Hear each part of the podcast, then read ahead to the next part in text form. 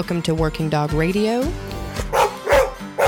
broadcasting the bite. All right, everybody, want to take a second to talk to you about an amazing sponsor. We have an amazing relationship with rayallen.com. Ray Allen is a one stop shop for everything dog, not just working dogs. Everything dog that you need, you can go down there, check them out, rayallen.com. Awesome people. They got everything you need. Another one of our favorite partnerships is with a dog Dogtra. They've been with us from the start. Uh, great collars, great ball poppers, great GPS tracking, big dog, small dog, bark collars, everything. I got everything like that they have at the kennel. We use it every day. Be sure to head them up, dogtra.com. Listen for the discount code later in the episode. Hey guys, it's going to happen. August 16th through the 19th. HITS is coming back. The HITS Canine Conference in Orlando, Florida, August 16th through the 19th. Get on there. It's the biggest, the best. Check it out. Hitscanine.net. Hitscanine.net. Get registered now. Take the guesswork out of making sure you're feeding your working dog correctly by using Kinetic Dog Food. Hit them up at kineticdogfood.com and look them up on the Instagrams at Kinetic Dog Food. Take all the guesswork out and do it right from the beginning.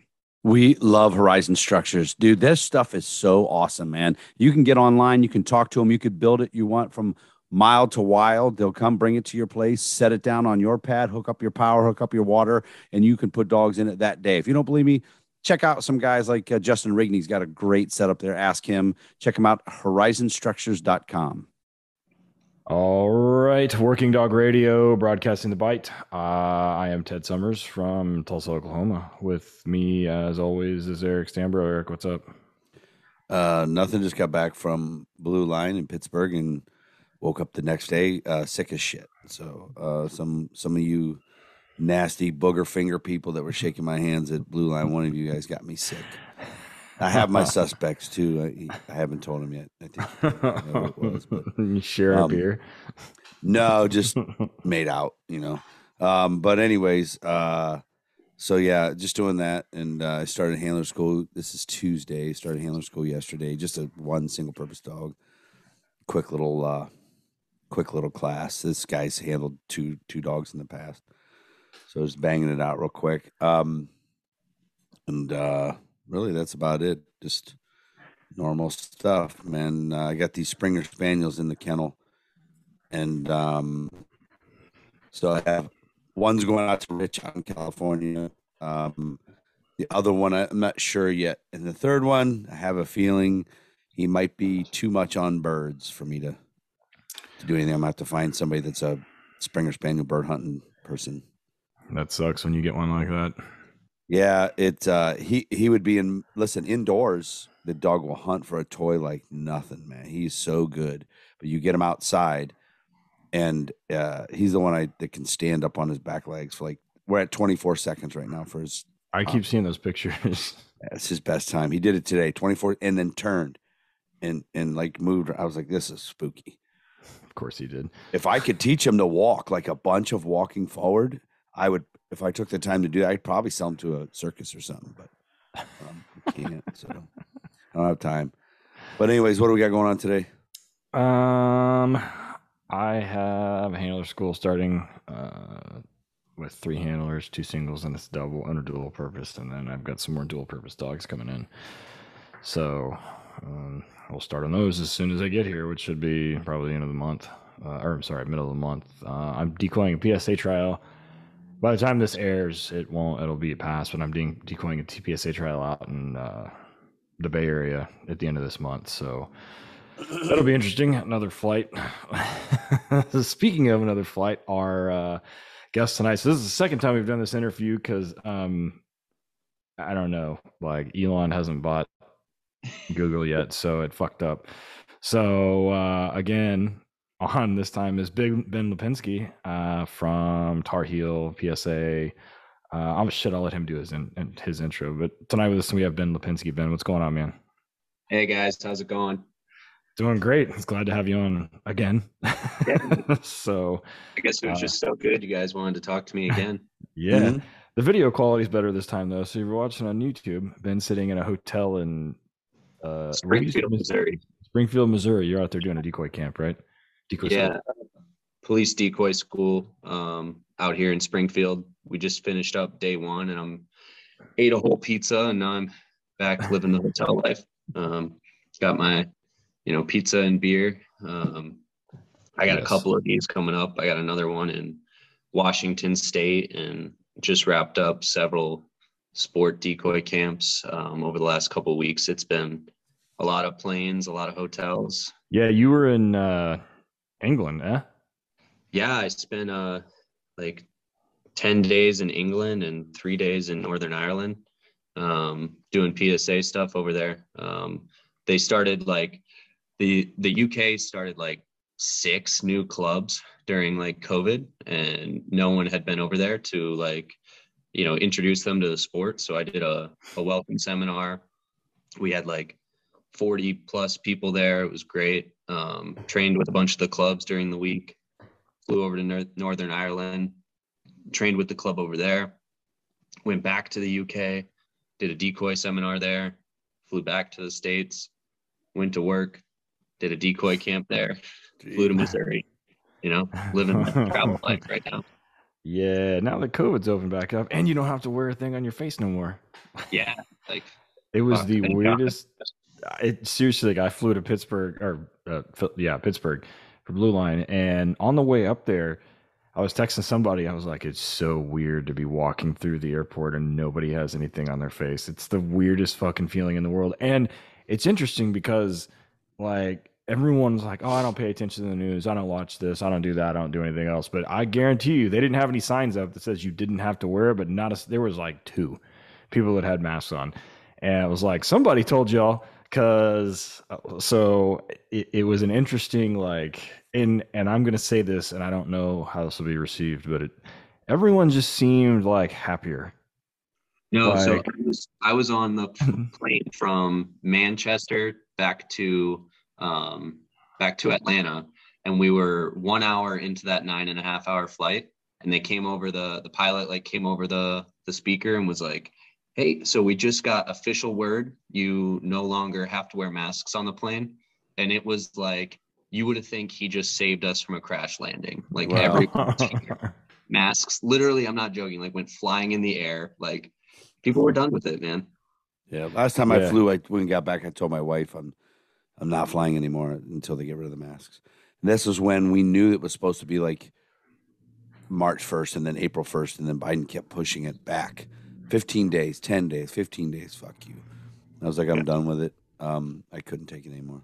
yeah maybe it's because i hadn't seen so many people's faces like on planes in so long but like people were being courteous and nobody was bitching about stuff there was a baby crying and nobody cared and i mean it was crazy I was like, man, what planet is this? So, because we worked all through COVID and flu, and I was like, well, you know, it is what it is. Like at the height of COVID, when there was like no planes and I was still flying, and it was like people were freaked out and shit. So I don't know. Anyway, The downside for a lot of people, though, Ted, is that uh, you you sit in the airport with the mask on and you see a lot of really pretty women.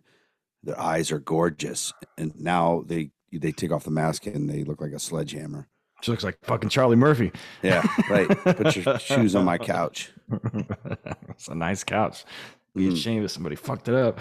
Uh, so Ben, uh, give us a little bit of your background, man. Uh, yeah. So, um, started out as a young kid, teenager, training hunting dogs. Um, got into hunt tests at like 15 years old with labs. Um, dabbled in some field trial work. Trained a lot of gun dogs, working for a trainer. Um, was a hunting guide. Like, definitely thought I was going to make that my uh, career path with dogs. And then um, I like got curious about police dogs. Um, to make a longer story short, I got on the internet, found out about Tar Heel Canine, um, went there for a three month program, and that was in January of 2015. And now I've been there for seven and a half years, um, working as a trainer. So uh, that's what I do now is I train police, military working dogs at Tar Heel Canine um, in North Carolina. Um, trained a bunch of dogs. You know, we're a school for dog trainers, taught a bunch of people. Um, and lately I've been kind of our um, seminar and on the road representative for Tar Heel, right? Because Jerry's a little sick of traveling. He's, you know, been everywhere. Been doing it, yeah. So let's back up to the hunting. Do you want a Springer Spaniel? I can get you one. A real, a real nice one.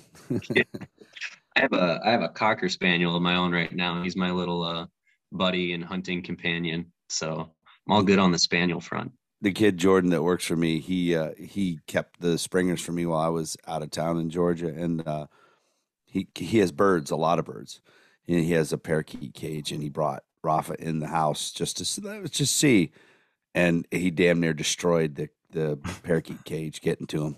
He goes, dude, I was gonna kill your dog. He was smashing his face. I'm like, yeah, I told you. I mean, are you finding that like departments will buy the spaniels for detection dogs? N- n- well, no, not yet. You know, everybody's hooked on GSPs right now yeah, for the floppy ears. Labs. Yeah, labs. You know, a lot of people want labs, as we we've talked about. You can get good labs, but mm-hmm. they're hard, fewer. You know, harder to find for for reasonable money for a middle vendor like you and me and Ted. Um, the Springers, the Springers are there. I'm telling you, these are amazing dogs. What I thought when I got them, I was just going to quick flip them, but they're not tall enough for like the big companies that do the some of the federal contracts.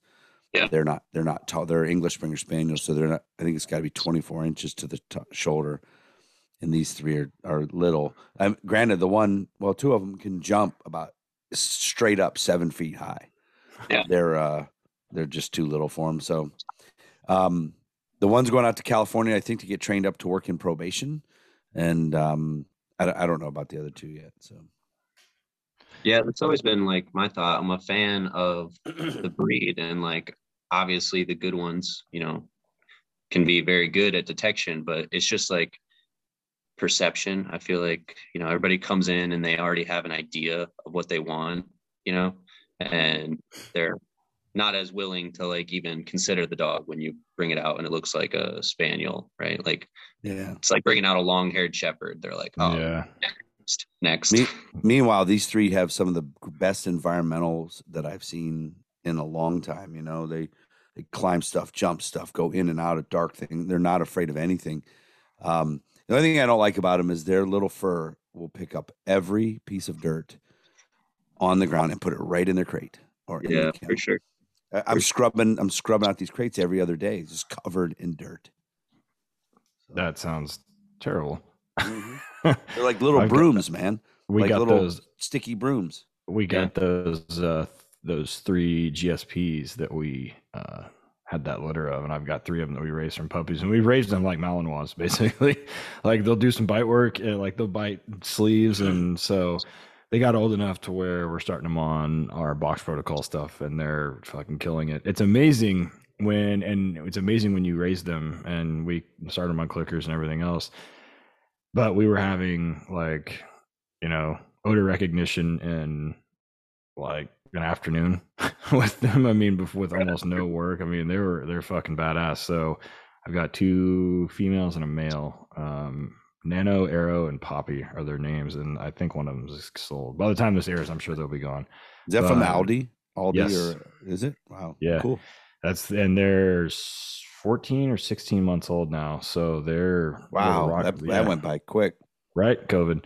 So they're they're like little rock stars. They're gonna be. Uh, I've got them all working on uh, narcotics. So yeah, they'll be ready to rock here pretty soon. In fact, I think I sold one to a small department here uh, about 35 minutes from here. But yeah, so uh, we sort of hijacked that. So Ben, you did the hunter stuff. Hunt, you did, started out in hunting dogs. So when you go to Tar Heel, and at the time you go through the three month program, what prompted you to stay in there and not continue on in the hunting path? Um, don't say debt either. uh, I think honestly, it was just a realization like I knew at like 16, right, for sure, that I was going to be a dog trainer in some form for the rest of my life, right? That like this is what I like I'm passionate about, wanted to devote my my time and my energy into. And I think when I spent three months at Tar Heel and saw how much like work Malinois and Shepherds and Dutchies and you know like police dogs are, or even like you know sport dogs in terms of like PSA. Like, I think um, I kind of realized that if I'm going to do this, I need to do this now, right? Because I can always go back to standing on a mound, holding an e-collar and letting a lab run all over, right? And you'll run a lab four miles and you don't move a foot, right? Hmm. But, like getting in a suit, you know, even running like detection, running tracks, I was like, all right, we need to like do this now because you have a higher chance at getting being successful in this like kind of at a young age and like being you know in the suit every day and being physical kind of being uh like a workhorse and you know getting fucked up by dogs um i'm like let's do that right? And then if i'm you know 30 and broken we'll just go back to running labs right? Um so i think like i would love to be in a position to like at least dabble like competitively in both worlds. Right now i'm too busy with like um, my malinois and shepherds to like do too much with the retrieving dogs. Like got this little cocker and he's just we're not going to do anything competitive. He's just like going to be a hunting companion kind of a weekend warrior. Um, but i'm super like interested in both. Um, being able to like train labs and pointers in detection. Um, like i think there's certain things that like i understand what makes those dogs tick a little bit better than some. Um, being like indoctrinated into those dogs as you know a young kid. Um, so like i've raised a lot of labs and some gsps from puppies up to police dogs and been pretty successful with those um, so that keeps me like you know i don't know like I, I like to tinker with things i need like projects all the time like project dogs um, and i think uh, when i'm older maybe i'll switch more back into the like bird dog side and just be like just keep one Malinois for like sport, right? And do a little bit less of this. You know, what reminds me of that is, uh, or something when you're talking about getting older and running the labs. So when we were in um, Blue Line, I talked about this on one of the Blue Line podcasts we did. I sat in uh, Pat Nolan's class, uh, and he was just doing directional and using, showing how to use the e-collar and that. And and I, I walked out of there and I looked at somebody. I go, I consider myself a pretty good dog trainer. I think I'm going to quit after I sit through Pat's class. I think I suck. Like, I don't know shit. I, I'm done. And uh, it's pretty funny, but you know, it's it's interesting to watch him uh, do the labs and and his love for the labs. And he's definitely at the age now where it's you know so much easier for him. If he was decoying like at the le- at the the amount of time you spend in the suit, he would uh, he'd be probably directing those labs from a lounge chair out in the middle of his field. Right, right. Um, yeah, like like Pat uh Pat Nolan was a guy that like I think I was probably 15 when I bought like one of his old DVD sets for training Mm. retrievers. And like, I mean, I read this guy's books. I fucking watched his videos. Like I, you know, bought a lab from a puppy and pretty much raised it off of his YouTube stuff. Um, and then when I was at Tar Heel, um, me and Jerry got to talking about him and he's like, Oh, like I can put you in touch with him. So I drove up to he was living in Maryland at the time, and I drove up to his place and just trained dogs with him for a weekend. He's man, like he's so impressive. He's been he's been like revolutionary for the last 40 years. Like he was back then and he still is now. Like the guy just doesn't stop innovating. No, yeah, he's and he, and the stuff that he's doing now, like Eric, the class that Eric went to, it was a lot of like directionals when you can't see the dog, and there's some things that Yeah, they're were- watching on drones and yeah, and still being able to communicate with the dog. I and the same thing. Like, there's a couple of guys that I talked to. We had like right before we had you on, uh, we had Steve White on. He's another one. You listen to that dude talk, and I'm like, yeah, okay, I'm fucking quitting. Like, and him, and then I sat and talked to Brad Gillespie at Blue Line. It's the same thing. We're gonna have him on. He's another one, and I'm like, every time I hear that dude talk, I'm like, fuck. back to the drawing board. yeah. Yeah, Yeah. like like Brad came down to Tar- he's another one. He came down to Tar Heel with some of his unit and some dogs for like two weeks, I think. And we were teaching them some like some of our decoy stuff. And then they were training in our facilities that night. And I was like, can I just go learn from him instead? Like, why am I teaching? Like, why am I showing him anything? Like, let me just Oh yeah. following him around and be a fly on the wall. Like it, I just hope like like looking at Jerry sometimes, like not to out the man, but Jerry's 60 or close to 60.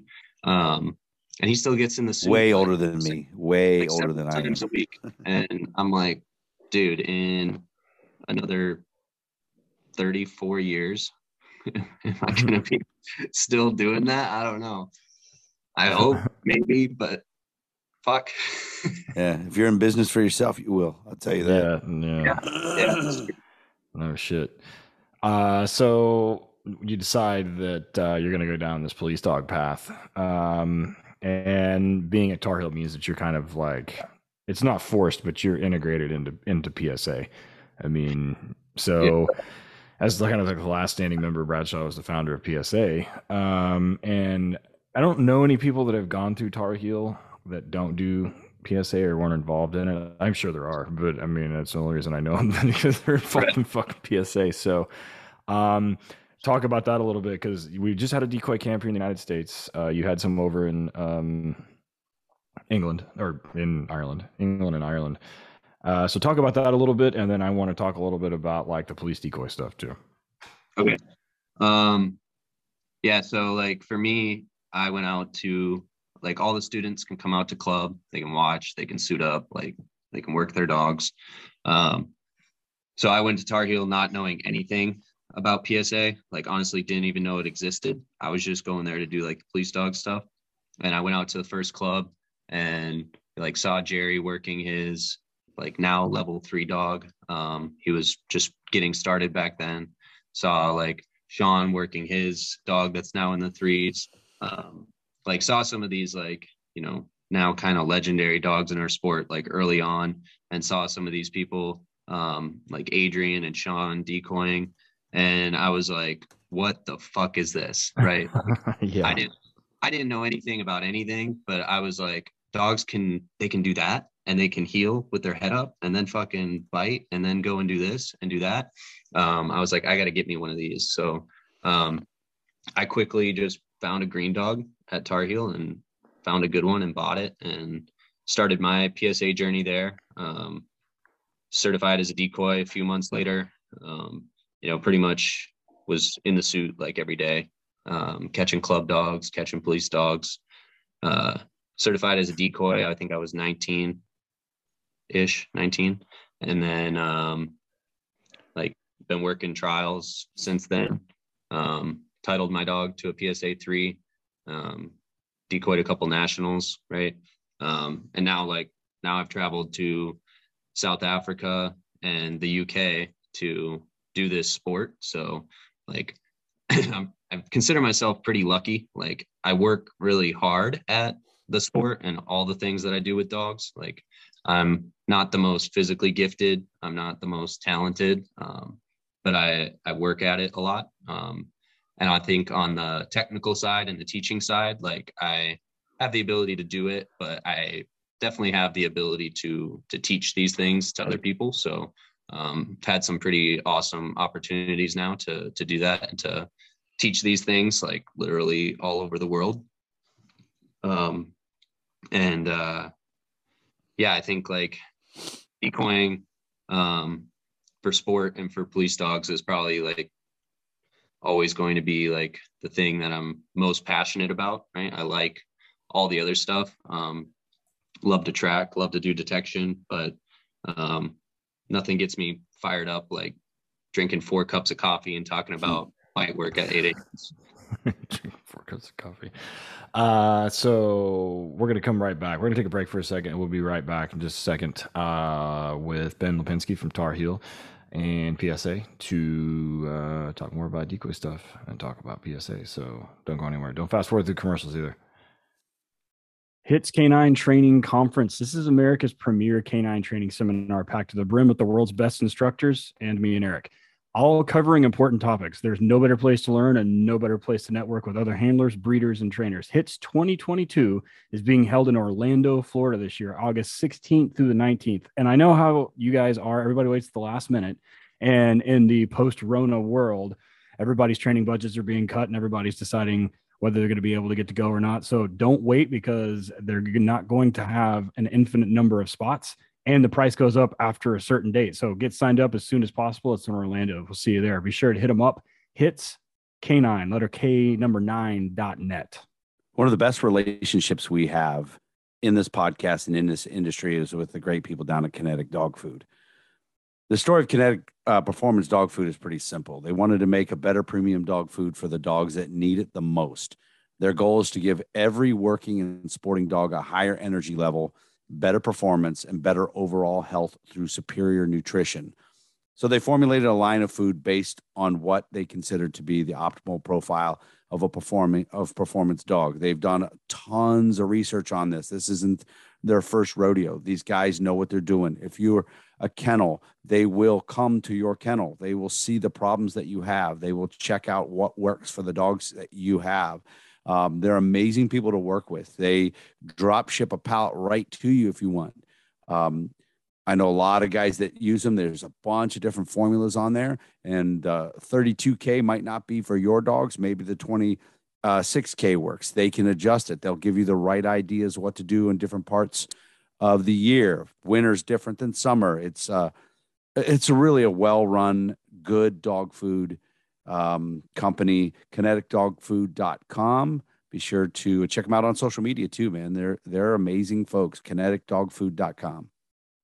By now, you've probably all heard my story at least once. I'm usually getting tagged by dogs or hurting myself. So this next product is like near and dear to me because I actually use it. Uh, Quick Derm by Vet Care. It does great for keeping small things from turning into big ones. I use it at the kennel for uh, clients' dogs that have some issues with skin stuff or have food allergies or have environmental allergies. Works great, keeps hot spots from making giant hot spots, and it keeps my working dogs who inevitably find magnificent ways to hurt themselves from turning it into a giant vet visit. Stops little issues from becoming big ones. So it comes in a spray, comes in an ointment, comes in a dressing. It's great for creating a protective barrier and promoting wound healing. You really only have to use it like once a day. So there's no reason not to have it in the vehicle. Since it's temperature stable, you don't got to worry about it getting hot, getting cold, or anything like that. So put it in your first aid kit or put it in your cabinet. Vetcare.us on the internet, Quick Derm by Vetcare on the inter- on Instagram and on Facebook, and then hit them up with the discount code one zero WDR for ten percent off your first order. So my entire time that I was a handler or a trainer in law enforcement, the cars at my department in the departments that I trained all had American aluminum accessory kennels in the cars. Different cars, man. Dodge Chargers, all Ford models, some Chevys, uh, SUVs, cars, everything. We loved American aluminum accessories. Um, it's a great product, a great company. They've been serving uh, canine law enforcement community for over 20 years. If you check out their uh, website, EZ, that's the letter Z, ezrideronline.com, they got testimonials, they got videos on how to, they got a list of everything they have. Uh, just today, we made a post on the Working Dog Radio social media showing a dog that survived a really bad crash because of the American aluminum kennel in the back of the car. Check them out online, guys. EZRiderOnline.com. Just let them do their thing, man. Whatever car you got for your work, your patrol car, get a hold of them, American Aluminum Accessories, and get the best in the business. Next up comes uh, training courses online from our friends down at Highland Canine Training, Jason and Aaron Purgason. So, in the post Rona world, uh, training budgets have been getting cut. People aren't going to be able to travel, whether it be instructors or they be canine handlers and supervisors going somewhere else for training. So, Highland has announced a lot of online training courses. One of those that, that sticks out to me is their police supervisor canine course. And it's no secret that one of the problems with canine tends to be some of the supervision issues. This course is specifically designed for administrators and covers utilization as well as liability and FL, FLSA issues. The course can be taken at your convenience and you'll receive a certificate of completion at the end. When you go to Tactical Police Canine Training, that's letter K number nine, training.com, and use the discount code WDR30, you'll get 30% off of that course. All right, we are back. Working Dog Radio, broadcasting the bite. Uh, back with us is Ben Lipinski. We were just talking about um, decoying for PSA and police dogs, and talking a little bit about that. So I'm also a uh, certified decoy with PSA. Uh, I'm a senior level decoy, and there's a a, uh, a misconception I think about the decoys in PSA to this day. I mean, it's 2022. We just have we have a rover on Mars that has a drone that's taking it's taking fucking selfies on Mars, and there's still a misconception about PSA decoys that they are not skilled. And I saw it the other fucking day. Yep. And uh, I think Mondio Ring, I mean, all the ring sports and PSA, the decoy requirements are fucking rough. And they have gotten harder since I got certified too. And since Yeah. you were certified, they're now motherfuckers are carrying around tires and doing like rope juggling and all kinds of crazy shit. Uh, but there's a misconception that the PSA decoys aren't um, skilled.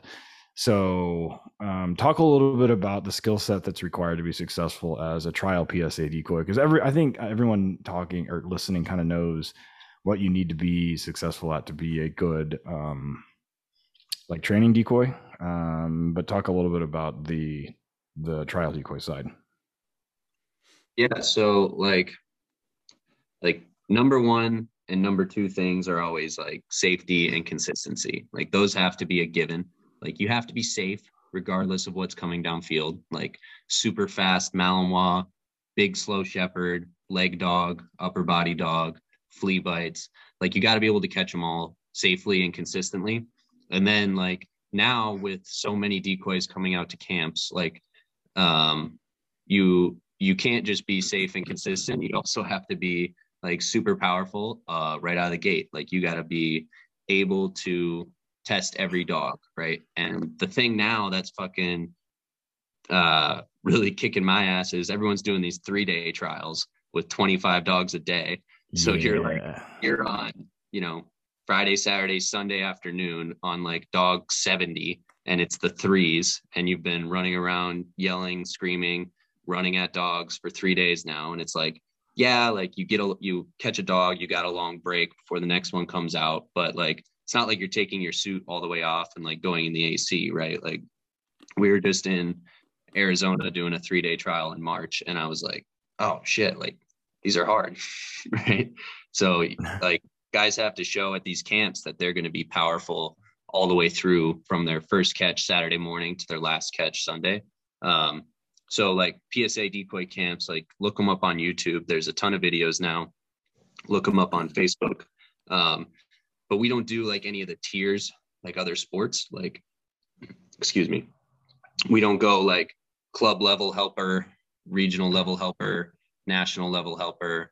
Um, you know, like world level. We don't do ring one, two, three. You don't do like selections for you know higher level trials um, down the line. It's like either you're going to go to a camp, probably two or three camps, and you're either good enough and you pass and you're certified for everything. You can go out and work, you know, PDC, which is the entry level, all the way through the level threes um, over a multi-day trial, or you're not good enough and you don't pass. So like it's very common for people to have to do two or three, or I know people have done like four fucking camps before they pass, right? it's pretty rare actually that someone like passes on their first try. Like they're usually training and catching dogs for like, you know, a year or a couple years before they hit a camp and pass on their first try. And I really like that like we make our camps wicked fucking hard and it's like you're either in with us and you're good enough or you're not, right? So there's this huge like physical component at the camps of like, you know, you can only catch so many dogs when there's 20 decoys there, right? And they got to run through, you know, 12 or more different catches in a day, right? Um, and that's just a lot of fucking bites for a lot of dogs. So, um, like, we get you tired. We make you run through like workouts. We make you carry logs and carry tires and s- smash sledgehammers on tires and throw sandbags and then catch a dog, right? So now we're in a short amount of time trying to replicate like you're hot, you're sweaty, you're exhausted, right? Follow these directions. And then can you still be like technically sound when you run at and catch that dog, right? Um, so like my four like pillars would be like safety, consistency, power, and then just an understanding of your scenarios and the rule book so that when you're mentally fatigued and you're physically tired, like are you going to be safe and consistent still bring pressure and follow the directions on the field So I, I I wanted to ask a little bit more about the decoy training, but I do have a a question for you. Someone like yourself who's been catching police dogs, you know, for as your job for a long time and done a lot a lot of dogs.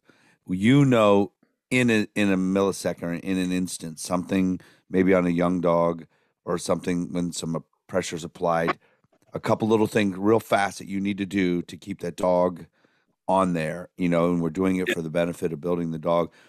How in the trial say say in the level ones do you not switch? How, how does that not automatically become a thing where you you you know maybe just a little flex in your arm kept that dog there? How, how do you not fall back into that?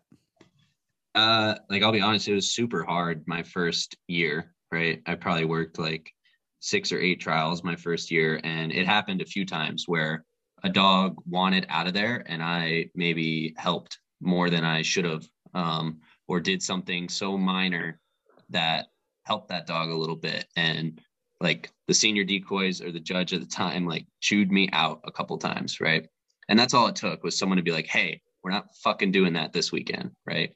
We are here to, you know, test the dog within the rules of the sport, and if he doesn't want to be there, he doesn't want to be there, right?" And sometimes that's like really hard because it, you know these people. You've seen them on facebook. They might be a friend of yours and that dog starts you know backing out and you're like well we got to keep bringing that pressure right? Now like with how much i've done it like i've been trial decoying for like it's my seventh year. Um done a lot of trials. Um it's pretty automatic right like once i hit that trial weekend like i get a little bit in the zone and like i don't you know talk to the competitors quite as much. Like we'll socialize on Friday and then like Saturday morning, I try and just be on the field as much as possible and start to like slightly distance myself from like the people and some of my friends at the trial. Um, because you know, like it's part of the job is testing. And if their dog or their training wasn't up to par that day, like I want to, you know, the judge is the one that's going to have to tell them like, Hey, you didn't pass they're going to have to give that hard feedback, right? But um, I don't want to leave any doubt, right? And everyone that that passes, like I wanted them to have to earn it, right? It's a very like difficult sport, and earning a pass or a title at any level is like it's a high achievement, and you know we pride ourselves on like having some of the best decoys in the world, um, and I think like if you pass a level one with like you know like me or Ted or Jeremy Seapluck or you know um, Josh Kirby on the field, like you earn that shit, and people know that's not easy, right? But it is a super hard thing to switch your mindset because 98% of the time you're getting kind of to that avoidance line and you're helping the dog, you know, recover back in, right? So like some dudes like put in their headphones, listen to music, you know, I just try and create a little like little space from me and some of the people that are competing in the trial and just focus on like myself and the decoys. And you know once i um usually like i'm not doing the the entry level. And once i once i watch like some of the other decoys get out there and like start running at dogs and doing their thing i start to get pretty fired up really quick. And then when i get on the field i'm like all right yeah like we're we're tuned in we're ready Now, has it gone the other direction? Have you taken some PSA stuff back to Tar Heel when you're that you maybe weren't doing before with police dogs? Yeah, like like it's a super common question, and I can't like help at like these boy schools I'm doing right now for police. Like, there's a lot of parallels in things that we want. Like in terms of biting behavior, we want the same stuff. We want those full, firm, pushing grips. We want good targeting. We want like to teach the dog fendeds and secondary targets, right? Like in PSA, we're running downfield with like crazy distractions, which, you know, is that going to happen to your police dog? Like, probably not. But wouldn't it be great if he could handle that as well as like handle, you know, trash bags and beer cans and everything being thrown at them in a in a basement, right? It's kind of the same thing, right? Like the dog's ability to deal with pressure and unknown distraction, like whether it's on the field or in a building search or at the end of a track like we want the same things there right we want the same things out of our muzzle fights right um, we want you know hidden sleeve work right we want like a little bit of control, like the ability to, you know, stop that dog and call that dog back, right? Like what extent you take your control and your neutrality to really is where the difference is. But like to me, like the like good police dog should be able to pass the level one bite work, right? They should be able to, you know, do bites through distractions and do a running courage test. And they should be able to, you know, maybe do like a recall back or a redirected bite, right? Like those things should be, you know, take out the obedience side. Like those things should be like they should be easy for like a solid police dog, right? Um, so decoying for both, like I still get it sometimes where people are like, oh, like you're a, you know, he's one of those sport decoys. Like he he presents with his arm, right? Like, yeah, man, but guess what? Like building a dog up and teaching him good behavior on the bite is teaching him good behavior on the bite. And if you think I can't like, you know, chew gum and walk at the same time, like you're wrong. Can do two things. Right. Yeah. We um I I spend more time with the police dogs that we that come through here and Ted's the same way I know it is really working on those really good basic mechanics with the dog. Not so much. I mean, we do scenarios, of course, and all the wild stuff, and putting them, you know, up against walls and all the other stuff. But I'm telling you, more more than that is is back tie, table, uh, post up with the handler, or the, you know, Jordan and I, my assistant trainer. A lot of times, just him and I switching out suit, running dogs, and it's basic, you know, targeting over and over and over again because Yeah. you know, I I use the Siggins choice paralysis term all the time because it's absolutely. I don't know if he invented it or what. It's perfect. It explains it Yeah. perfectly, and so people would be surprised on the police side how little runaway bites I actually do. And I know Ted's the same way. We're not just running through the field. I mean, we No. gotta do some, but um, We don't fucking. but not every I do a n- no, not every day and not every training. And you No. know, I would rather just hide in, you know, behind a simulated washing machine and fight the dog inside that little washing machine, you know, rather in a tight space, which is where most of the bites are going to be inside a house, you know, Yeah. or in a vehicle or up in the bed of a truck and, and things like that. It doesn't necessarily need to be the the hundred yard send or the hundred foot certification type send. But I also don't put I used to do this and I don't anymore is I don't put the new guy in the 120 foot send Yeah. or even 50 No. or 60. I'm not feet I'm not doing it. Um and, and this is something funny for you guys that are listening and that are running a training group and stuff. We did a at Canton, we did a huge study. We had a guy come out. He's a traffic reconstruction guy that worked for the department. He set up cones. He had a drone flying over. He had timers and lights and all this stuff set up.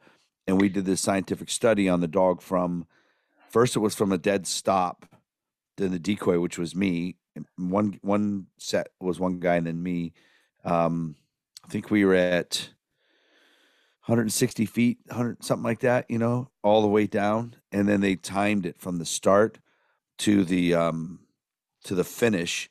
The highest speed every single dog hit, and their highest amount of force they would be bringing was at 30 feet. Yeah. After 30 feet, it started to slow down a little bit. And by the time it got to me, people are like, "Oh wow, you did 16 dogs at 120 feet." I go, "That wasn't hard."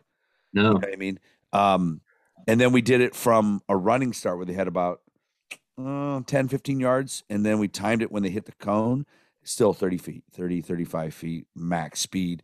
So when you when you're thinking about that, when you have a decoy and you're like, yeah, just go out, just go right right there. It's not very far. That's not that far. 28 feet, and he just destroys that kid. And he Yeah. jams him and things like that. Those are little things to keep into consideration. But I've never seen a video at Ted's place of a of a handler or a new guy at 60, 70 feet catching long frontals and stuff like that, you know. No, we don't do that shit. I mean, I I will, because it's important for the dog to do it, and most of the time, distance is um, not visible. So if they're like super deep in a building, but they're they rarely have like that fucking runway where you know the decoy is so far away that they can see the curve of the earth, like the dog kind of comes over the horizon. We don't we don't fucking do that. Um, I've done some. We did one in a handler school a couple months ago. It was like a long send and an area search, but still the dog like was slowed up from a tree line, and Not like the KNPV sends. We don't do that shit either. Uh, like I don't do Yeah, the. I want I want the dog to maybe be able to lock on a target that far away and like recognize something and go there. But then like I'm totally cool with the decoy. Just there's no reason for him to take the bite from that far. Just like bail around some trees into the woods, make that dog take a corner and slow him way down. But like yeah, like the only time I'll really stretch things out like that is because I want to see the dogs like lock into a target you know that's that far away right? Like not every dude's going to be right there in front of you right? Um, but that doesn't mean they need to take a hit that's a 100 yard send right? Like bail around something let the dog Yeah. slow down coming around the corner and then you're just taking another like back tie bite right? Like he's right there So I got one more question, then we're gonna take another break, and then we're gonna get pretty heavy into the PSA training side um, of the dogs. So a lot of a lot of police women don't get into suits. You know, canine girls they don't get into suits. There's a lot of women that training groups that don't decoy. We Ted and I know several, and I know you do too. Several really top notch female decoys. When we do we were doing HRD or when I do other seminars, Eloise um, is a friend of ours who Eloise comes and decoys for us all the time, and I'd let her decoy any dog at any time. Um, but when you're at these camps and you're seeing it, what what do you see um, that sometimes the women are better at than the men? It might not be the power, maybe would be my guess, but what what the way they move or what what you see that you're like, oh yeah, she's going to do good, better than clodhopper dude over here.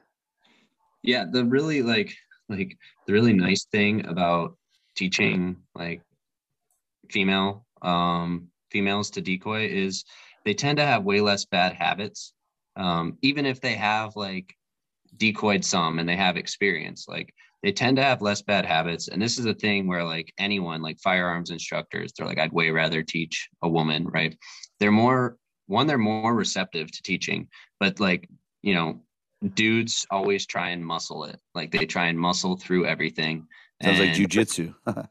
yeah, like Yeah. it's a good like that might have worked for you and you might throw some dogs around in a video, but like, you know, muscling a lot of your stuff in decoy work is, you know, more risk for injury for the dog and yourself and you're burning yourself out like doing more work than needed, right? Like really like catching a dog and you know applying pressure to the dog comes down to like good technique and being able to learn like the footwork and positioning for things. And like as long as that girl like has a little bit of balls right um and can hang in there like in the pocket with you know a 80 pound dog coming at her um like if if they apply the technique like they're going to stay upright right? So you know there might also be a piece of like you know this maybe be a good question for like female decoys like like taylor that i work with like she you know initially would fall down a lot right? Because she's like 100 pounds soaking wet and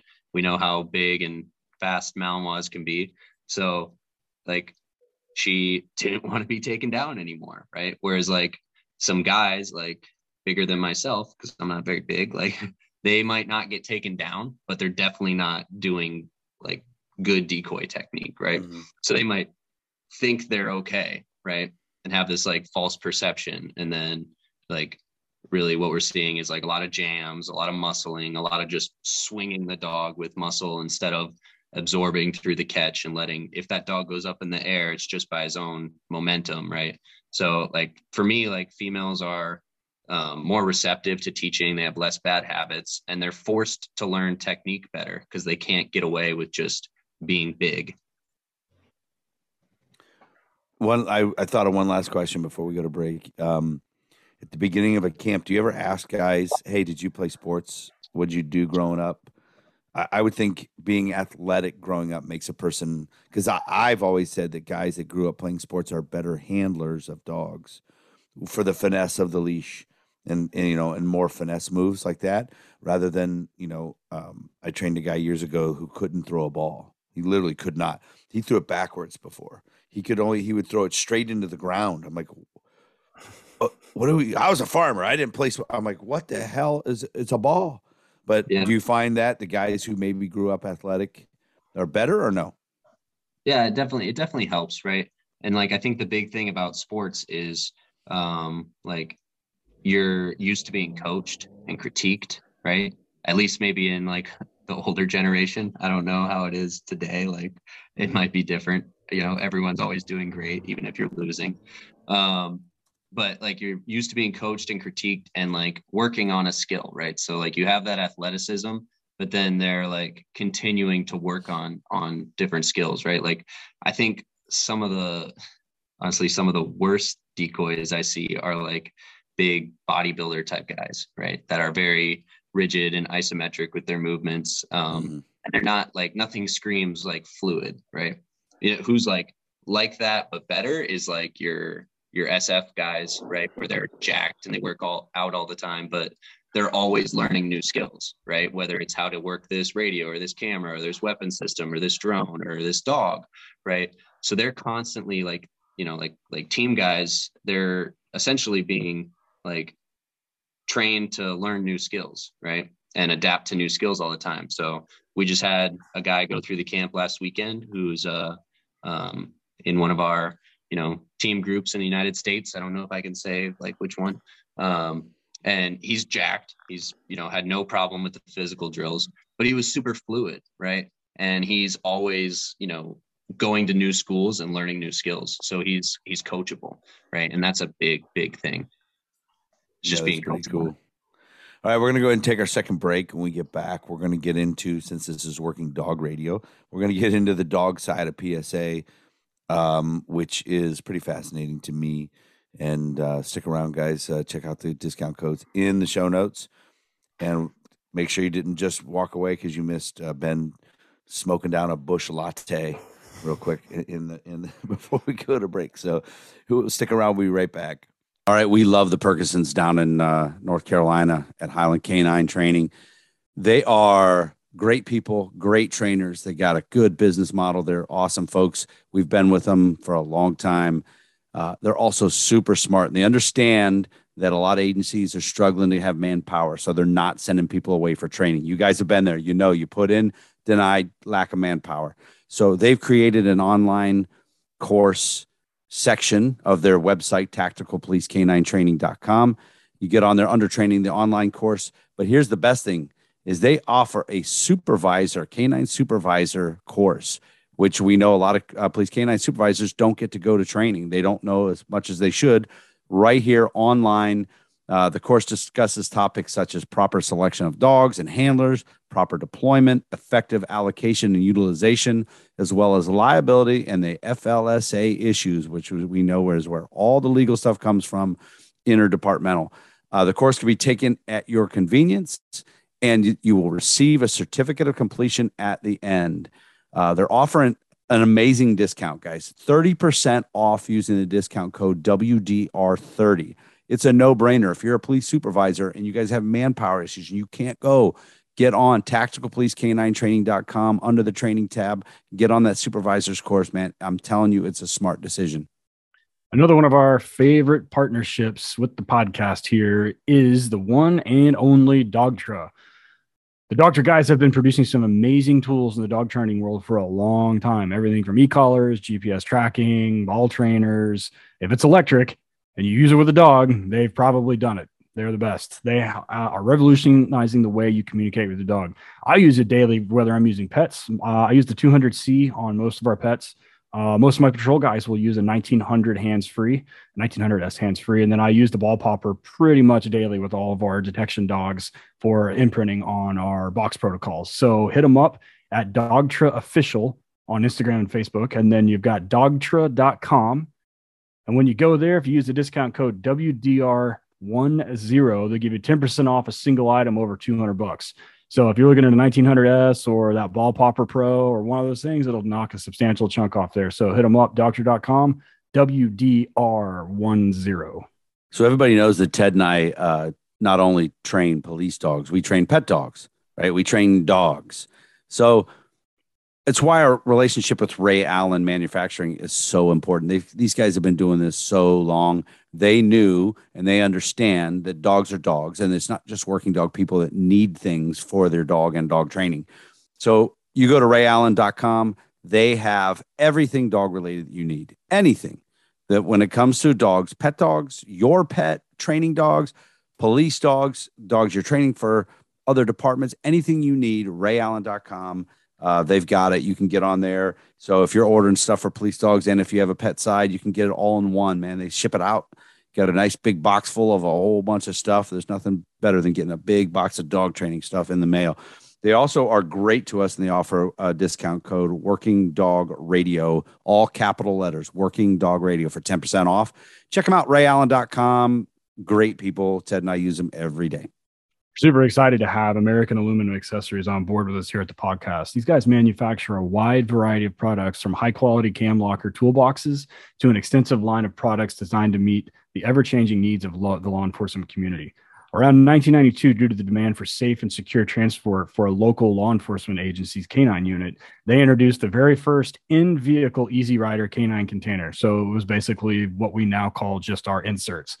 They have continuously grown and expanded uh, the products, catering to the needs and the wants of their valued customers and high profile clientele, and catering specifically to law enforcement. Over the years, as the needs have changed for law enforcement, they've evolved and expanded the products to include inmate transport systems the canine training aids, which I use quite a bit of. Canine inserts. Most every one of my guys has one of those things. And you know, you if you're not even have to be in law enforcement. I have several friends that are civilians that work lots of dogs that have the inserts put into their cars too. So if you got one that fits, you can do it. Uh, they also do contraband and animal control systems, just to name a few. So be sure to hit them up. The website is Easy Rider Online. So that's the letter E, the letter Z, as in zebra, rideronline.com. If you're looking for them on Instagram and Facebook, it's American Aluminum Accessories. Feel free to hit them up there too. So, our first and oldest sponsor that's been with us from the beginning is Arno out out at ALM uh, out there in, in Las Vegas area.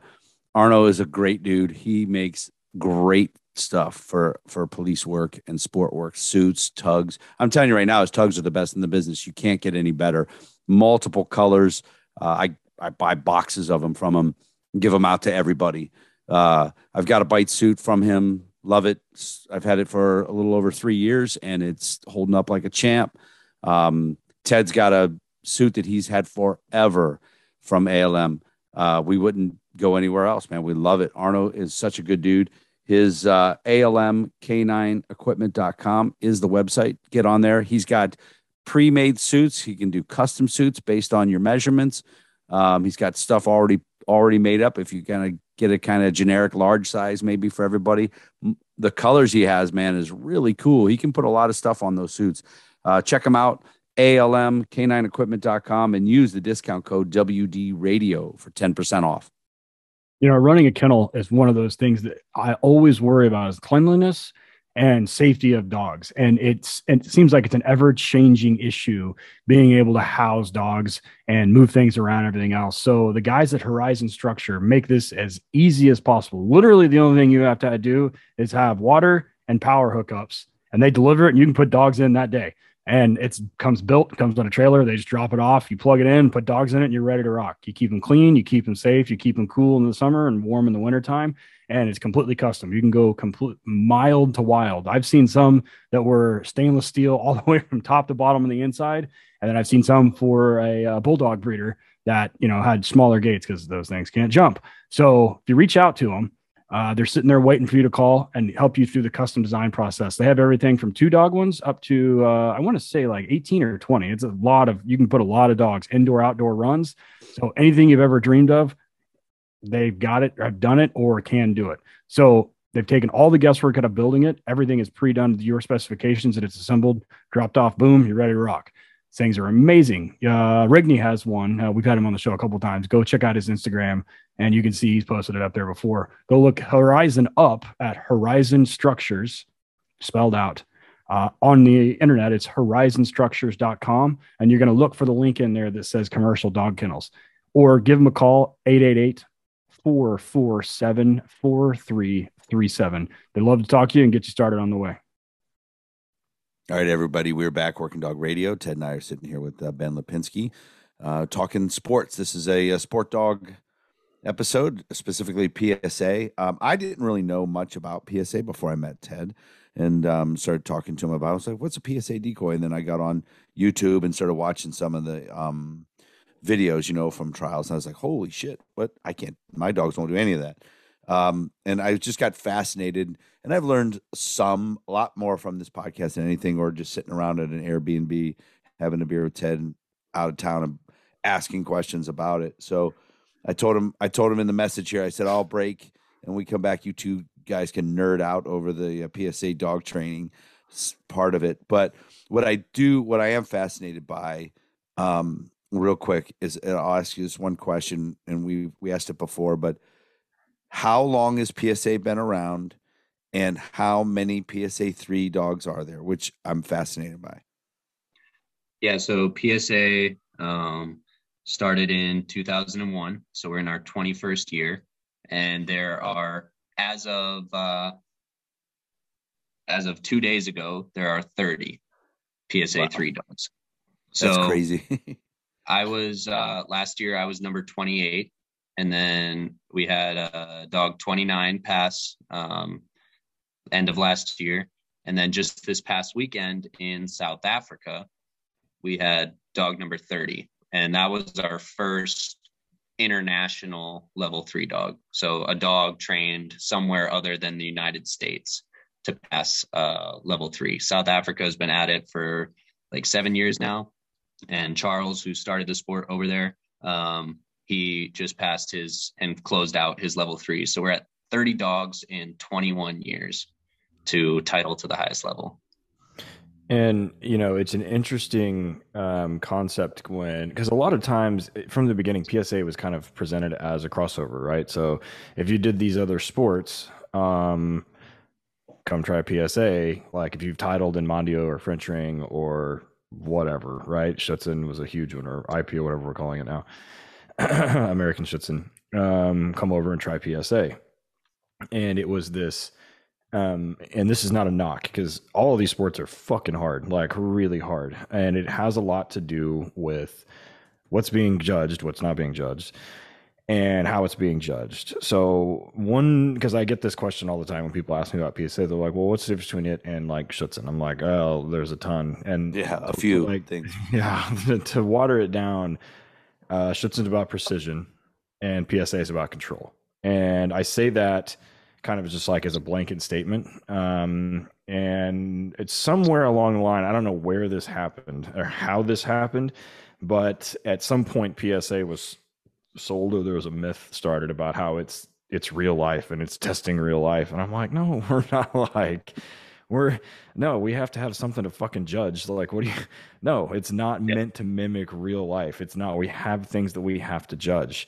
So while PSA sometimes gets a knock because it looks a little chaotic. Um, there is quite a bit of control, more so than I would say any other uh, sport available, uh, any other canine sport like bite suit sport. The control required for the dog and handler team is exceptional. And the other thing that I tell people is that in PSA, the handler is not just there to hang out like in some of the IPO side, like some of those dogs are fucking robots. Um, not as a knock because you're training to leave it to the fucking Germans to suck the fun out of anything. And the precision, like it's like a nine thousand page rule book, right? And you're like counting the steps you take while fucking tracking, and I'm like, this is bullshit. And the precision required, and just look at the scores. Um, look at the scores in a in a trial. Um, you can take the top twenty dogs, and they're separated by like six points or something ridiculous. Um, so first and foremost, they're all hard, like really fucking hard. Um, and one thing that I hear routinely is, you know, how do I get started in PSA? Well, besides you find a good club, but dog selection is a just like in police work is a massive, massive undertaking that should not be taken lightly. Um, talk a little bit about that because your your dog now he's retired, right? So he can sit on the couch and do like hood rat shit, and doesn't mean he to, he doesn't have to out anymore. so talk a little bit about selection for PSA versus. Uh, yeah, I mean you can talk about the selection for police dog work, but I don't want to go like too far into that. But um, like you're totally right. Like to to even dream about like getting a level three you have to start with the right material. Like you have to start with the right dog. Um, there's a variety of different types of dogs that have gotten a level three, and I mean like different temperaments. Um, we're still sitting at only one German Shepherd out of those 30 dogs, right? Um, the rest like Malinois and Dutchies. Um, so, you know, but I mean, even more so than that, like selecting a dog that is going to have a drive. Um, they're going to have to have stamina, like some things that you can't necessarily um, like build to a certain degree. Like if that dog is, you know, a, a short faced Rottweiler, like he's going to struggle with the amount of bites that are in a level two or a level three routine, right? Now he might still be capable, but like you're starting at a deficit, right? Like you're starting, you know, several steps behind because you have to not only worry about difficulty of the level and the sport, but you also have to worry about your dog's just going to be gassed, right? On bite number 16. Um, you know, like an IPO three has like five bites and some of those are reattacks. Like it's, it's not a lot, right? Um, so you have to like have the right dog. That dog's to have to have like a good nerve, right? Um, you can't pass a PSA two or a PSA three without your dog biting through water, right? You can't pass now without them having a good muzzle fight, right? You can't pass without them being sound with any with all mechanical um, environmentals and tight spaces. Like you cannot pass a level three without those things. And then even if your dog has all that, now the question becomes are you around enough good decoys to help you teach all these control behaviors? And do you have a club and some direction for the upper levels of the sport to be able to train that dog? Right. Like, I fortunately selected a dog that was going to be capable of the bite work portions of this sport. Right. Um, and I selected a good green dog from from Tar Heel that like genetically and with a little bit of training was going to be capable of biting through those like environmental stressors that are in this sport and doing the muzzle fights and he's got the temperament and the genetics to be able to handle that and then if i hadn't been around like tar heel or a really solid club there's no way that on my first dog at you know what was i 25 when i titled um, to the three like that i was going to be able to do that right? Most people, if they get a three, it's usually like their second dog or they've or their dog is like mine and he was you know almost eight years old when he titled right? And we'd been training it for seven years in order to take the dog that had the ability and put the level of control on them. so like selecting a dog that is going to be capable of doing it is um, paramount right? Now like if you don't have that dog like don't let that deter you from the sport. Like chances are even if you do have a good dog you might not get there. So like go ahead and try it out and see if you even like this and see if you can you know put a pdc and a level one on the dog and see if you enjoy it right because if you don't like the nice thing is in the us there's a shitload of sports that you can do right so um you know it's also like is there going to be availability of decoys and clubs around you to help you because you're not going to be able to do this alone like I guarantee no one that titled to a three did it, you know, with them and like one decoy. Everybody had a lot of help.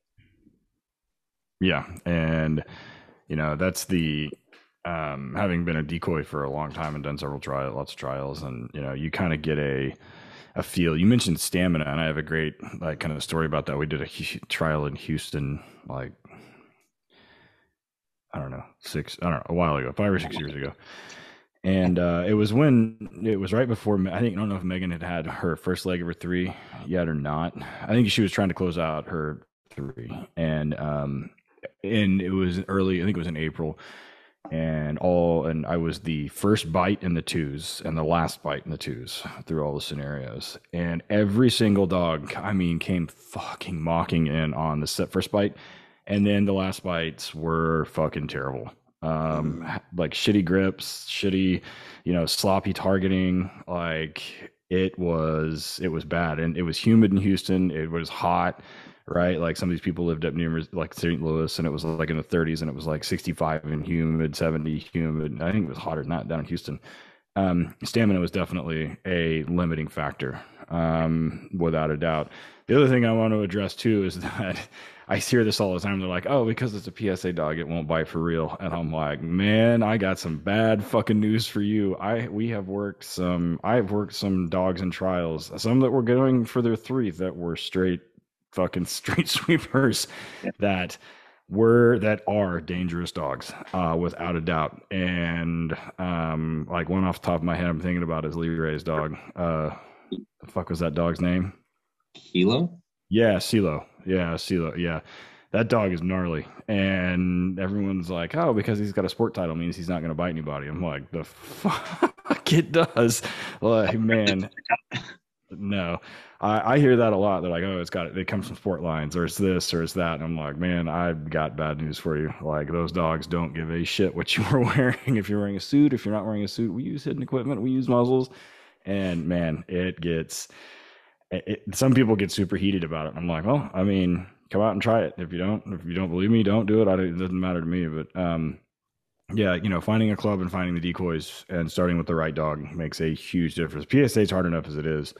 People come to me, they're like, I want to title a boxer. I'm like, I okay. I it mean, don't start yourself at that deficit, man. Like I'm telling you, right? Um, my my girlfriend right now, she's into like bullies and pit bulls, right? And but she's aware of it, right? She's like, I just like this breed, right? So we're doing bite work with their American bully, and it's like, you're just like, for the dog's short little face and heavy body to open up enough to strike a bicep on six foot four, 280 Sean Siggins, hmm. right? Like, it's hard that alone is hard. Now have the obedience and the control and the nerve in that dog. Like just getting that dog to open up enough to bite that giant NFL lineman coming downfield in a bite suit. Like that's hard, right? So like if if it's something that like, you know, I hate making generalizations, but if you want to be seriously competitive, it's like just get a Malinois or a really well-bred German Shepherd. Like don't you know, tell people all the time, I'm like, don't try and be different, just be good, right? Unless it's like, if you just want to have fun with it, that's awesome, right? And you know, I wanted to mention with your like, you know, sport dog that won't bite for real thing, or you know, dog can't do sport because he's too real. Like these generalizations are ridiculous. Like at the end of the day, they're they're a dog, right? And they know what you teach them to know, right? Like there he only knows he doesn't know he's a sport dog he just knows this is what we do when we go out to train right like my dog would have been capable of doing any sport or any line of police work we just happened to choose to do this one right and that's what we focused our time and our energy on so it's like are there sport dogs that will fight anyone? Yeah. Are there sport dogs that will nuke you? Yeah. Are there police dogs that you know could do both? Yeah. Are there police dogs that like don't bite people? Yeah. Like it all comes down to what you train them to do. And if you uh like have good help in that training and you know what you're doing with it too like it's the dog doesn't know what he is. He just comes out and does shit that he likes or that you teach him to do ted you earlier you said that people say that originally the oh, psa that's more like real life if you live like in the Thunderdome or or like on Tatooine and you're at the mm. bar with all those weird characters. You know, something like that's a nerd reference for you Star Wars people. But if you, if you like, just go back and watch some of the videos. So, a follow up question to my number of PSA three: How many of the thirty? How many trainers are trainers and handlers, whatever, that have titled more than one or titled put more than one in the threes? So you have uh, my boss, Jerry Bradshaw, has three level three dogs. Two of those happening back in the early 2000s, um, where it was like a totally different sport then. Still very hard, but now the level of training has like caught up to the sport and they've made the sport more difficult to like kind of keep it the most challenging thing around, right? Um, in my opinion, right? Um, and then a dog he titled uh, just last year in the level threes. So he's been competitive and been titling level threes, three of them for the whole time. And then you have John Katz has three level threes, and Janet Edwards has two, right? Um, everyone else just has, yeah, everyone else just has one level three dog, and like that's plenty. Just, yeah. I mean, it'll be if I get another one, it'll be like a minimum of another four or five years. Like I don't even have a a puppy to work right now, so it'll be another four, five, six years before I do it again if I ever do. Like, you know, it's uh not a given, right? Life might get in the way. You might get that dog till like five years old, and then he, you know, like like Ted, you know, uh Stacy and Tuco, like that dog busted so many teeth, fractured his jaw, like eventually healed and was able to finish it. And then, you know, unfortunately the dog shortly passed away shortly after. And like there's been plenty of people that are five, six years into the journey and then the dog, you know, kicks the bucket and you don't get to finish. Like it's it's a daunting journey and you have to just like it. But that's like for me, that's what's so intriguing about this sport is it's not something I'm gonna just do for three years, title to the threes, try and make a nationals or a world team run. Oh, we didn't get it. Next dog, right? And then those dogs are like effectively retired by three or four, right? Like by three or four, I was just starting with my mm-hmm. dog, Yeah. and then we were continuing to train all the way up until like eight years old, right? And if I wanted to, like he's healthy enough, we could keep running level three trials because no two are the same. So it would continue to be fun, right? I just want to retire him in healthy condition and let him, you know, ride the couch and not out anymore. That's an interesting uh because I I somebody asked me this um last at Blue Line. I had somebody ask me this, and you're like, why aren't there any? Because there there's tons of working police dogs that are that have an IPO or whatever we're doing now, one, two, or th- whatever. Um, and there are plenty. There is a lot that have PH ones, um, Right. which from the KNPV program. And somebody's like, why aren't there any like PSA dogs doing? I'm like, because PSA is fucking hard. But Like, I think with those dogs? yeah, I mean, no one wants to fucking buy them. They're like, I mean, I think Georgia. Well, people Estes want to buy them. Nobody wants well, to sell them. I bet. Well, Right. there's that too, but I, they- they're kind of like NVBK dogs, where normally the dog that the handler, the dog retires with the handler. I, there's very, I don't think there's any cases where um, somebody, the dog ends up somewhere. Else. Well, I can think of at least one, but it's an isolated incident. But you know, like those dogs usually, the same thing with like NVBK dogs. Like they'll do, you know, 14 trials or something for their three kind of the same deal. And then by the time they're like eight or nine, they retire and they're like, yeah, just sleep on the dude's couch. And because it's fucking hard. Not that there's a knock against um, like IPO or P or the PH1 program, the KNPV program. Uh, but the KNPV program is designed to kind of like prep those dogs for police work, right? So Yeah. that title has meaning to some trainers, and if that were the case, that has to be done fairly early uh, for it to be valuable. Same thing with some of the IPO stuff. But you know, I've seen dogs that are 24 months old with an IPO three, and I'm like, shit. I've seen fucking dogs in PSA that are like four years old and have a P- don't have a fucking PDC yet. And Yep. so I'm like, bro. But they're like, oh, I don't, and that's the thing. Like, I don't think people understand. Like, it's fucking hard. Like, you, even with the right dog and the right club, it is still like a very uh to even get a one is a can be a daunting task for some people so um that like yeah like there's never been a level three dog that has been sold right that i'm aware of in psa uh if there is one i don't i don't know about it it might have been a long time ago um there's never been one in current years that has been sold um me and john katz who i think you guys had on like a good while ago yeah it was um, like episode number Yeah, four early. yeah, Yeah. like a long time ago you know, listeners, you should go back and, and check that out. But me and John were in South Africa together and we were talking about um like would you ever title a dog in this for someone else? And he actually had a guy approach him and like seriously ask him to pick out a dog, train it to a three for him, right? Kind of like like gun dog guys would Yeah, do, right. like, like horse people would do. And he said, like straight up, he goes, minimum a hundred thousand dollars. Like it's just it's going to take years of my life and i'm probably going to have to go buy you three dogs and work them all for a couple of years to figure out which one i'm going to pursue it with and you're going to pay me 50000 up front and then another, you know, 20,000 for every title that we get. And I'll try and get you a three. Right. And I was like, yeah, man, like probably the same. That's fair. Like I'm not, I'm not, you're not taking on that journey for someone else. Like I do it because I like it. Like you're not gonna, you're not gonna like do this sport to title dogs and sell them for money. It's too much work.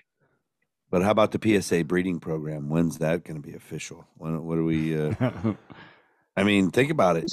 That's that's a viable option. Yeah, there's quite a few like good breedings happening within the sport um, of you know titled dogs of level three level two dogs like there's starting to be now like multiple generations of dogs that are titled um, we have some father son combos of level three dogs like i think like if this sport keeps growing at the rate it is like it could be a vi- very viable option of like solid nerve dogs with good grips that can take pressure and take stress from the handler for breeding for police in this in this country. yeah, right? I was gonna say that's what I was like. That's what I want. I want some of those uh, young ones. Yeah, that give don't- Tiv, give Ted and us the high sign when that shit starts. yeah, because uh, then yeah, I that's might where- actually get puppies if that's the case.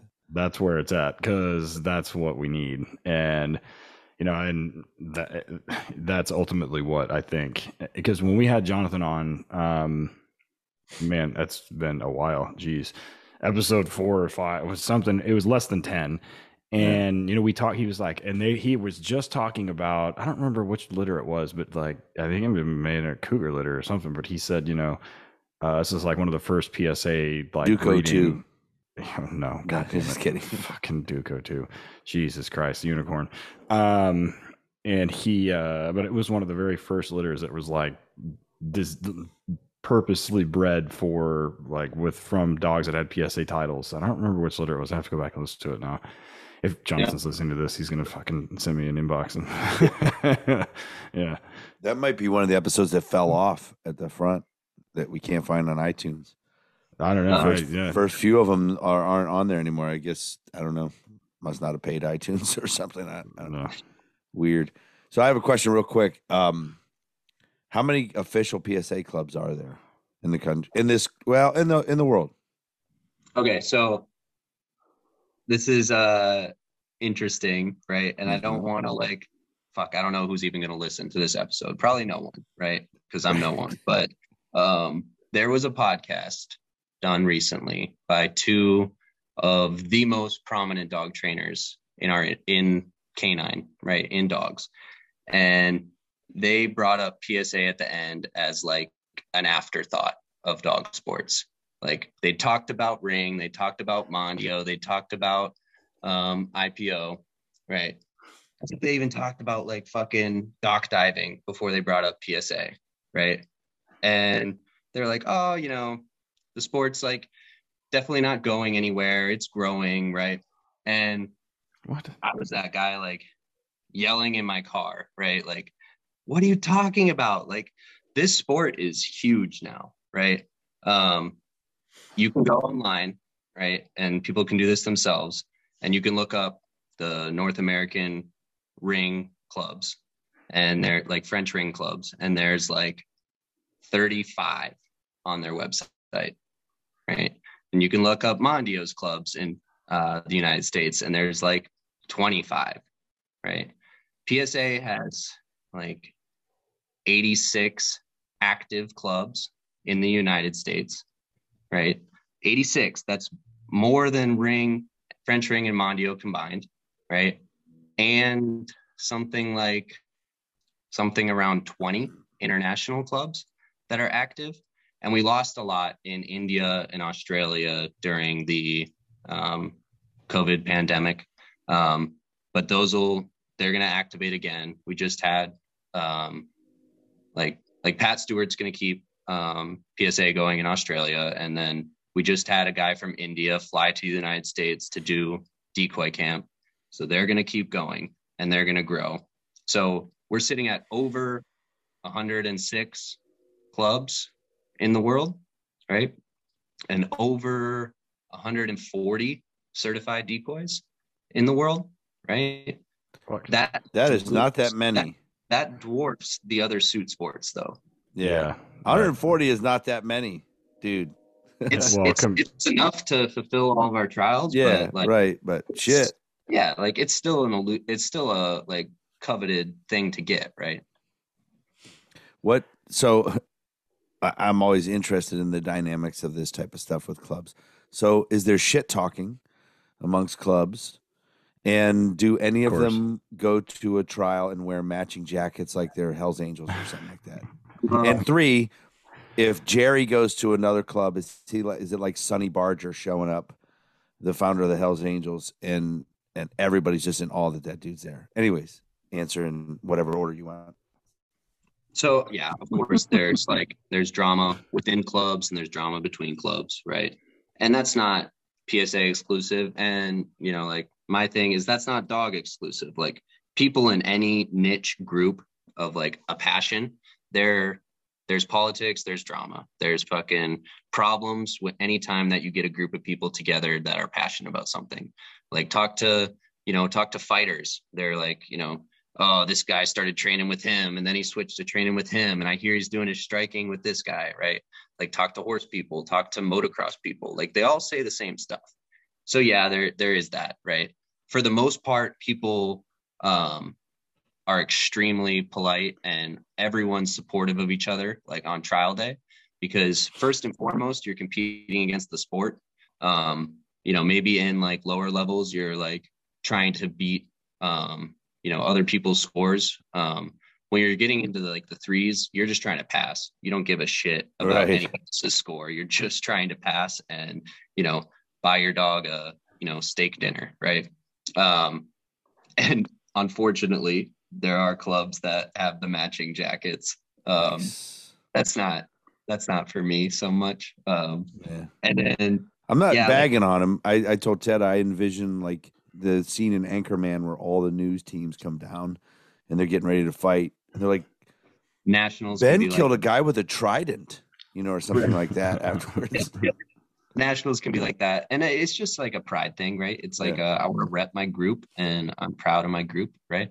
Um yeah it seeing jerry at events where people don't see him a lot like i work with the man every day but like sometimes like we were we were at a trial somewhere last fall together in like the middle of the country i think we were here in missouri and someone walked up and was like are you jerry and he was like yeah and he's like can you sign controlled aggression and I'm like, is this dude really asking Jerry to sign his book? Yeah, right before he's getting ready to compete. And he, you know, he signs it. He talks to the guy, and I'm like, I I work with the guy every day. He's my boss. He's my friend. He's my Mm. training director, right? So it's just kind of like, oh, it's just Jerry, right? But sometimes, yeah, people are like, oh my god, like it's it's fun. So you don't come over and be like, oh my god, like thank you so much for creating this thing, right? Because now That's cool. like thousands of people compete in it, right? Like there's a couple thousand active members, right? That's the other thing I didn't mention is like active members. We have like a couple thousand people that are actively like competing in it and training in it, right? That's that's really cool, man. I, I I like hearing all that and the growth of it, and Eric, I But it- got I got one for you. yeah, Um, you ever think about doesn't have to be PSA, but you ever think about competing in anything now that you're done with like policing? yeah. I'm competing with um, ev- enough hours in the day right now is what I'm competing with. this whole 24 hour clock. But uh, Right. actually, actually, uh, I just to get to do something away from dogs. I started doing jujitsu. Oh, Um, there you I'm- go. I've only been going for since February, so not, not that long. But um, I'm 52, so if I get if I progress and get better, I can I'll actually probably do some competition in that in my age group, and Yeah. um, so that that'll be something different. I'm just I am trying to do some things outside of dogs. I think that's like super good, right? Maybe you don't maybe you don't want to, you know, fill your free time with dogs too, right? Sometimes I uh I wish I did a few more things Yeah, outside of dogs, right? skiing and you know, my plan this year was to do a lot more wakeboarding, but last year I got a couple concussions at the end of the year from it, and I'm probably I probably should be done trying to flip and do stupid stuff on a wakeboard um because I'm old. But um so yeah, I'm I'm just trying to do things outside of dogs, you know, because like when we're done here in a few minutes, I leaving going to the kennel, take care of dogs. It it never ends. Um, I tried to think, and you guys could you guys can appreciate this. A friend of ours, we were at lunch with my wife and I, and she says, "Can you or have you ever gone through a day without saying the word dog? Like even if you were on vacation in in South America, could you not say the word dog?" I'm like, I don't I don't think so.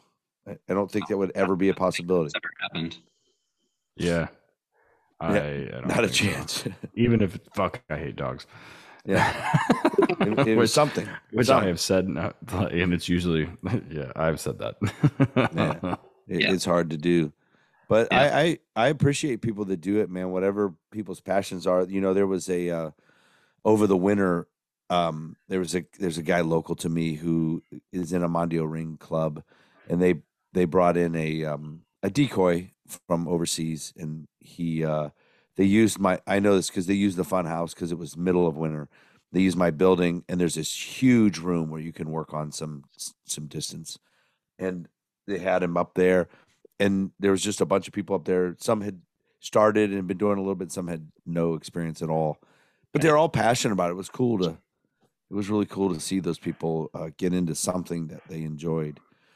You know, I sat downstairs and took naps on the couch, but because For sure. you know, not my thing. I was my goal was to try to snipe one of their dogs. If if if he looked really good, but maybe too much for them, or uh, you know, I don't think he'll. He barks a lot. I don't think he'll make a podium. Throw him in the van, Yeah. you know that type of thing. But uh, Yeah. didn't happen. Didn't see any. So, where are you headed next after this?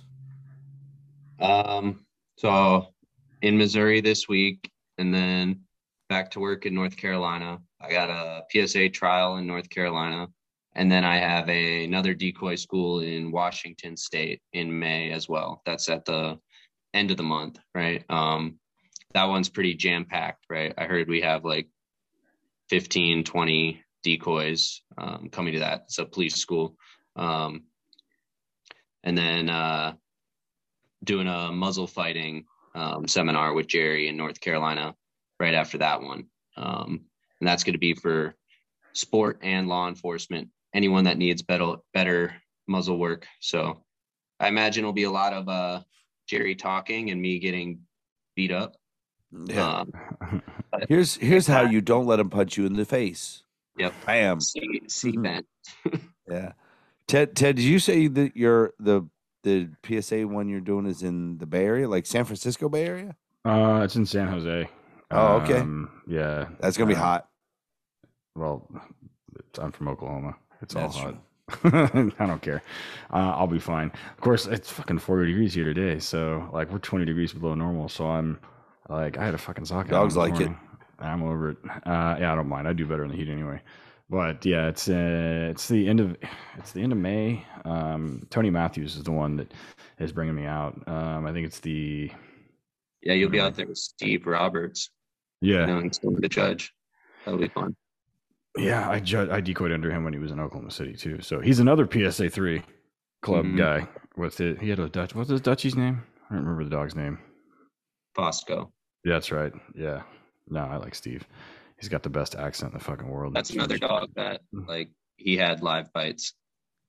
I, I believe it. I believe that. One hundred percent. Ben, we're gonna wrap up. Do you have anything you want to plug? Any social media of any kind or Yeah, like uh I'm just Ben Lipinski on Facebook and Instagram. Uh, or it's like Ben Lipinski, but you'll find me. And then I have a um, Patreon now um, for decoy work. So what I'm doing with that is making like instructional and informational like decoy videos um, and trying to like go in depth on very specific skills um, with decoy work. Like I have one on there about muzzle fighting and um, some drive theory. Hey, hold Uh, on, hold on one second. on there. Hold on one second. When you started to give your social media, it got all row body. So we're gonna go ahead and ask you again. Do you have any uh, social media you want to plug? Start that part over for me. Yep. So I'm just uh, Ben Lipinski on Facebook, and Instagram. Um, or I think it's Ben Lipinski on Instagram.